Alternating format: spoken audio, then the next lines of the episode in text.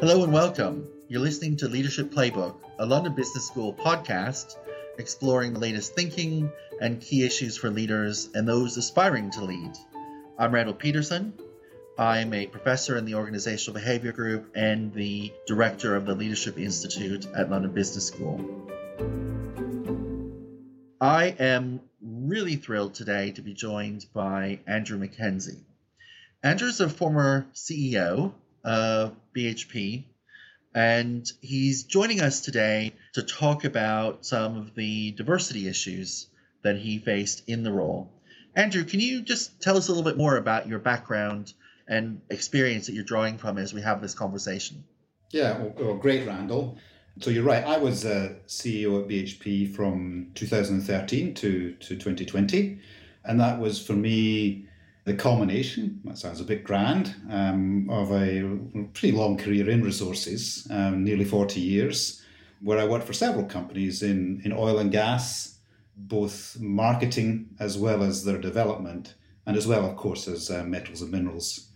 You know, I've had an opportunity now to reflect a little bit on that career, but particularly my time as CEO at BHP, which I was incredibly proud of. In the sense of getting the job, and it was a real privileged role to fulfill. I had a lot of fun. But once I left, I sort of realized that perhaps one of the things that I felt most positive about in terms of a business result and the business result it generated, as well as the simplification of the company, both its portfolio and its processes, was the way in which we changed our culture to becoming much more diverse, much more inclusive, and much more empowering of our people so that they brought their whole selves to work and were able to work much more effectively horizontally across the organisation, across silos rather than up and down the hierarchy. And of course, we drove this a little bit through changes in organisation and process, as I've mentioned, and with technology, which of course always helped. But I think with hindsight, I overestimated the power of reorganisation and process change and underestimated the power of culture and cultural change. And one of the biggest drivers of our cultural change, which actually I wasn't expecting at the time, was a commitment that we reached in 2015 to get to gender balance in our workforce by 2025. At the time we made that commitment, we were sitting about 12 to 13% female. We've now taken that well over 25%. And at the current rate of progress, I think we're pretty much on track. But I would accept my successor, who maybe has a bigger task than me, to get to that gender balance. But just pursuing that in a very high-level way really exposed the culture change that we had to do. And it helped us also, I think much more purposefully about why we came to work each day. We currently, and I think that's pretty special, have a leadership team which is, I think, about 60% female. It was 50% when I left. And that's in an industry that you would not expect would find getting there would be easy. And it's a team which is very diverse in terms of its ethnic origins, really covers all of the continents on the world and all colours, I would say. And I think part of that is why we recently became the biggest company in the FTSE by market cap. We really cut our functional costs by about 70%. And that wasn't by divestment or other ways in which we simplified the portfolio. It was actually just by getting a lot more effective while still growing the company. Net debt was cut by 20 billion and we returned about 30 billion dollars of cash to our shareholders. So diversity, amongst other things, did drive quite a good track record. Thank you, Andrew. One thing I want to highlight in what you said is this is an industry in which diversity has been historically a real challenge. The data speak for themselves for the kind of real progress you made in that time and the journey that BHP is on. So if you could dive into a few more details here, and if we could take political correctness and set it aside for right now, what are some of the real challenges of diversity in your experiences there? Things that you really were difficult in achieving what you achieved in the role?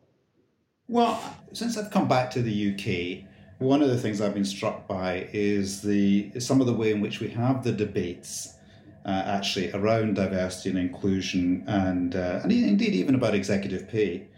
I strongly believe that at our company, we lifted its performance by targeting diversity, gender balance, and also actually by making sure our pay was in sync with what society wanted. And we didn't do this just to look good or to be more moral. We did it to make more money. You know, and I strongly hold that a company that is clear about its social purpose, that flows with the world, will be more profitable and hence more powerful in achieving its progress. It's not about virtue signalling, which is something I got accused from a little bit in Australia, or even a sense of fairness. It's just a common sense approach to progress and increase shareholder returns.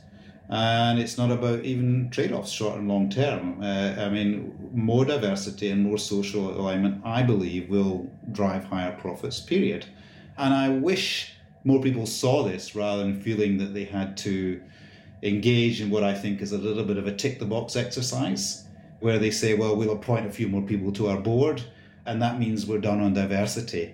It's the wrong way round. You know, if you get it right and you do everything right in order to not just change your board, but change your whole company, you will perform better, in my view. And if we could get through that, then I think a lot more people would be more ambitious with some of the targets they're setting and spend more time on them, because it is a route to better business performance, no doubt. I guess I want to draw attention to the language that you used, which was diversity and inclusion, and we're talking about culture, because it's that culture of inclusion as you diversify that draws out that very best in the culture and actually supports diversity. Although I am reminded of that, I think it's an old Peter Drucker saying that culture will eat strategy for breakfast. It doesn't even get to lunch. That culture is actually the thing that really drives so much of all this. And I guess the question I had is really about motivations for diversifying. You talked a little bit about it. Can you say more about your motivation and some of the other motivations that you maybe struggle with, and why you think the approach that you've taken works better or is better? Well, just back to Peter Drucker's quote, other commentators have talked about that a bit differently, but I think there's a lot of belief in some cases that management don't make much of a difference. Strategy is about sort of shuffling the portfolio, making the right choices of things to invest in, and off you go. I don't believe that. We talk again about both inclusion and diversity.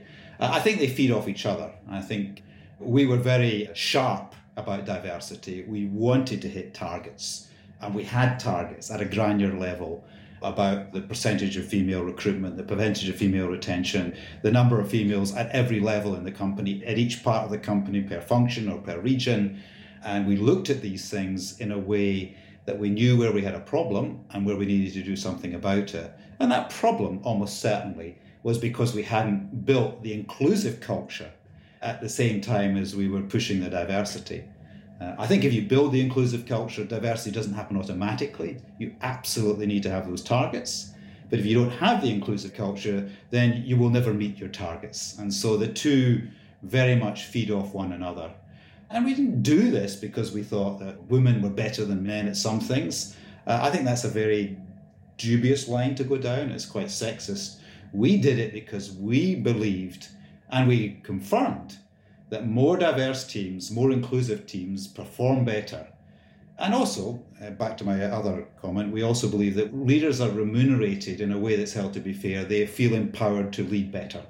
Diverse and empowered teams have better discussions, they make better decisions, because they embrace wider thoughts, and of course they make sure that the slots that they have to fill can be filled by a greater amount and range of talent than if you only concentrate on a small, previously, if you like, favoured group, when you can recruit and retain talent from a larger pool by including the large majority who've been excluded previously, then inevitably you will lift performance. And that's what we saw. That the teams that really got on with diversity inclusion, we saw their safety improving, we saw their profitability improving. And that, of course, made it much easier to deal with the people who were critical, because it made it clear this was something with a very strong business drive. And so maybe I should say a little bit more about what did we do. One of the things that we realized we had to do very early on was to be much more deliberate about flexible or dynamic working, which essentially meant that people could choose where, when and how they worked within the constraints, of the business. And we made that very much a local, almost an individual choice rather than changing a shift pattern. And we found that people worked amazing ways in which they could do that and made their life much more satisfying. And I know that that was a great preparation for living in a time of COVID. And of course, COVID has also helped to remind people that flexible working doesn't necessarily mean you don't work as hard. Sometimes you may work harder and you certainly work more effectively. And it was a very important measure that we needed to put in place to retain the increased numbers of women that we were bringing into and promoting in the organisation. We also worked very hard to eliminate some of the pay inequities. Now, a lot of that is done by just promoting more women and getting a balanced workforce. But of course, so often pay is assigned on the basis of what people were paid previously, in a previous job, in a previous company, if they're recruited externally. And there, of course, you bring with it the inevitable discrepancy that's existed up to now between those levels and pay. So we kind of tried to take that off the table and said, we will pay for the job. And if it meant that a previously, shall we say, discriminated woman got the job, she might get a big pay increase. And that was fine because it was the pay very much for the job. And we needed to work on that. We looked at job descriptions to make sure that they didn't have any bias built into them. And of course, we did the usual things of encouraging as much as possible to have a good representation, diverse representation in the shortlists for jobs, both when we were doing things internally and externally.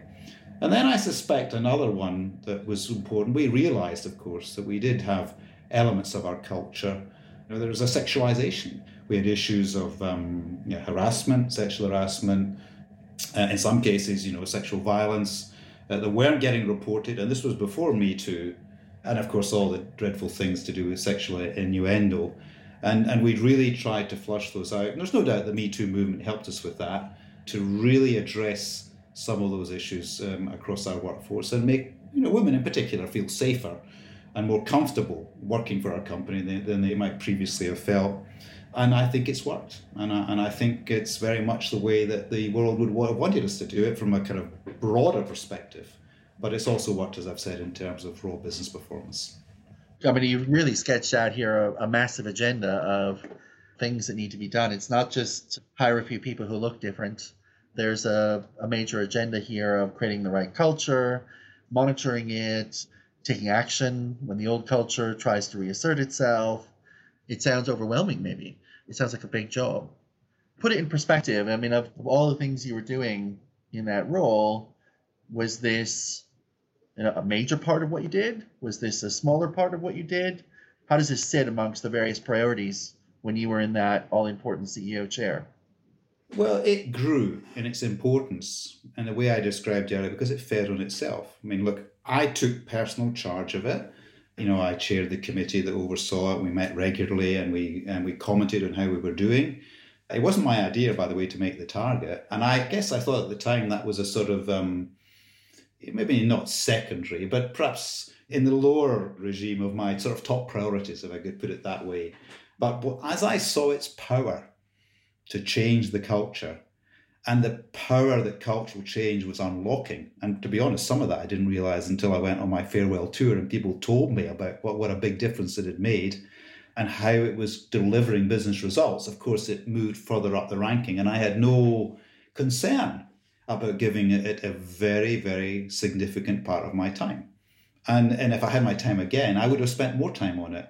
I perhaps would have changed the organisation less. And I would have worked even harder in culture using things like gender balance to drive it because with hindsight, it was so effective. So yeah, it did become a big and quite important part of the activity. I mean, and of course it moved higher up the performance targets that we gave to the organization. And we were pretty forensic in seeing how people were doing several layers down and we looked at heat maps and so on. And whilst we didn't have a direct correlation between gender balance and what you got paid, we did monitor it and we did see whether it was related to other things.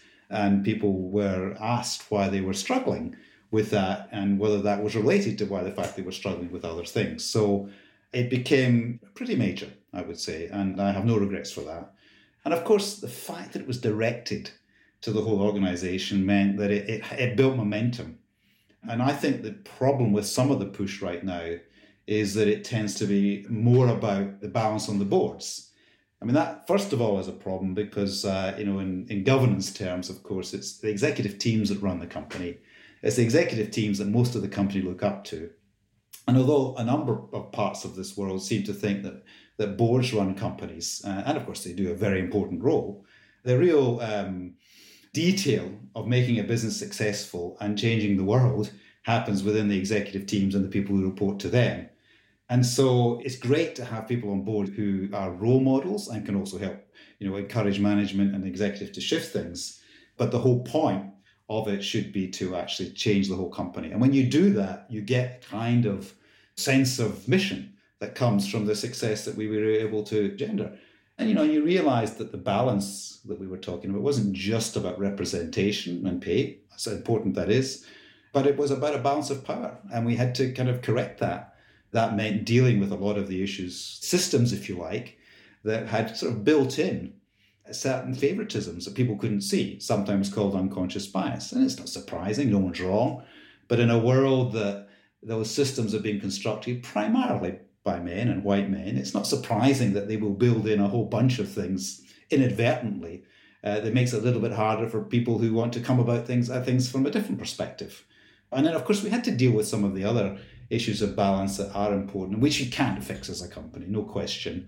But I think for all the benefits that COVID have shown in promoting, as I said, flexible working, they've also exposed the lack of balance in things like sharing homework, sharing housework, homeschooling, and so on, which, of course, does get in the way and does cause women, as we found out, not to perhaps want promotion when they feel that they have so much to do in an unbalanced home, even though it might be a balanced work. So, you get into all of those things, you talk about them, you talk about, the issues of domestic violence because, you're dealing with the whole company.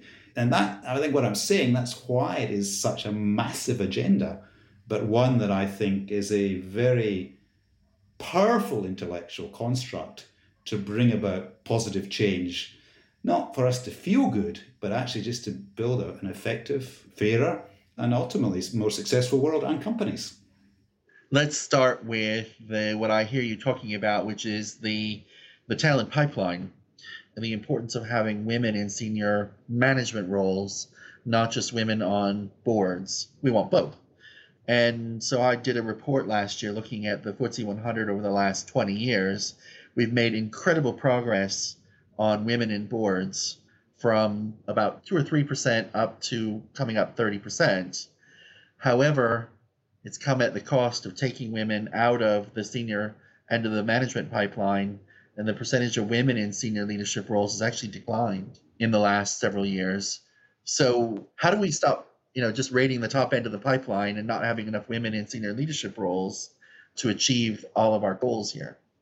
Yeah, I mean, it's very hard to know what might have gone on there, but there's no doubt that if you want to be a very successful non-executive director, it does help that you have a long period of executive experience that culminates in some of the most senior jobs in the company.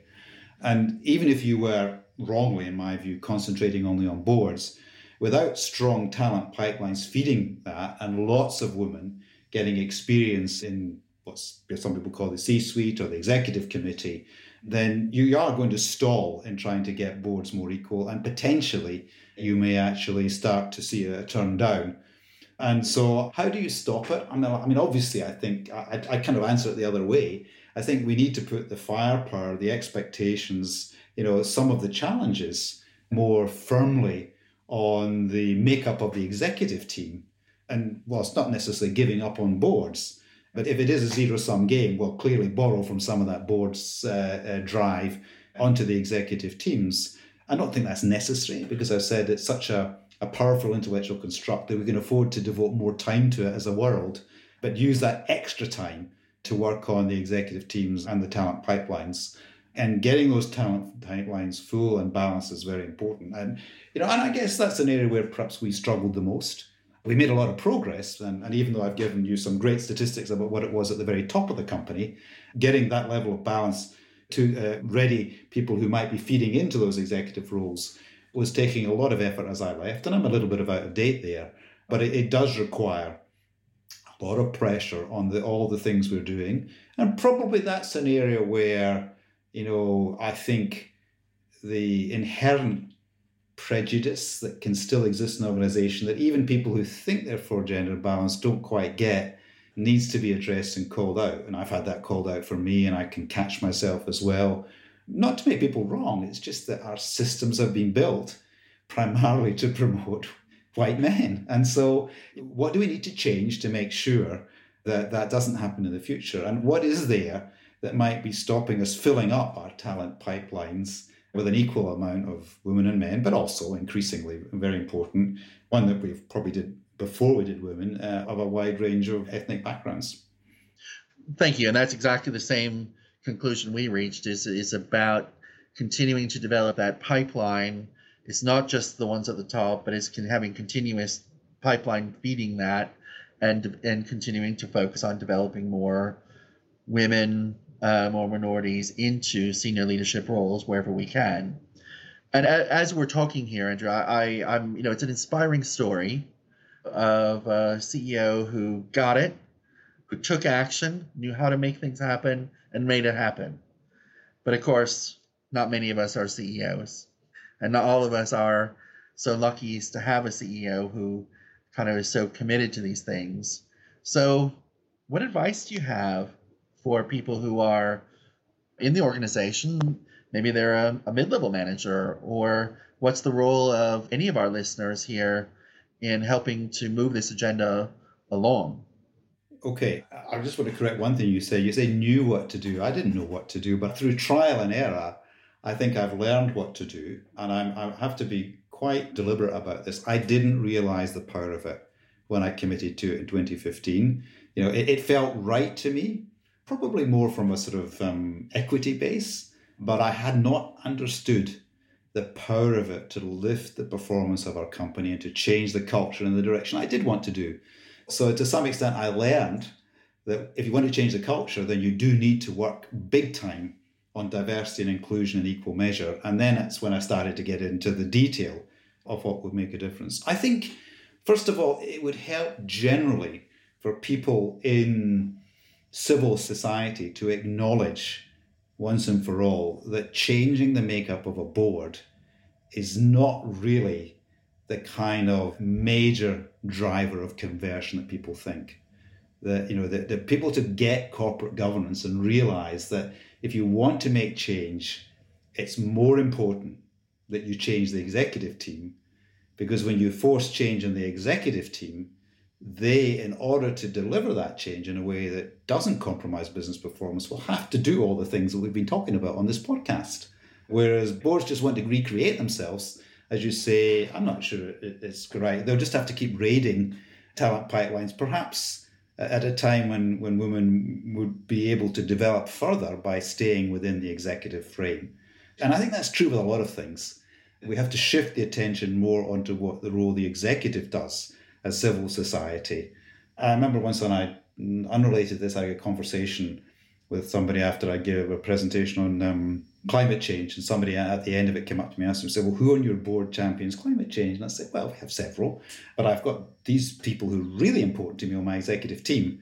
Yeah, but they don't count because they're not on the board. Now, it's just this misunderstanding of corporate governance does get in the way of driving this agenda, and I should stop there. But so what do you do lower down? Well, I think you should acknowledge the power of inclusion and diversity, and you should promote it in your company, and you should be very confident that if you get it right, your performance as a leader will improve. You will learn from it, and your organization will improve as a consequence. Of course, you will make some mistakes and things won't always happen, so you need to ask for a little bit of forgiveness in all of this. It's not all going to be plain sailing, but you do have to work diversity, inclusion almost in tandem. You have to have targets, you have to have timelines, you have to incentivize your leaders to meet them and address, therefore, the issues of the lack of diversity now. But then as you incentivize people to meet, so what are we going to have? What do we have to fix?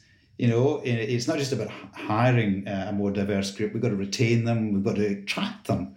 And that means you have to address all the issues of inclusion.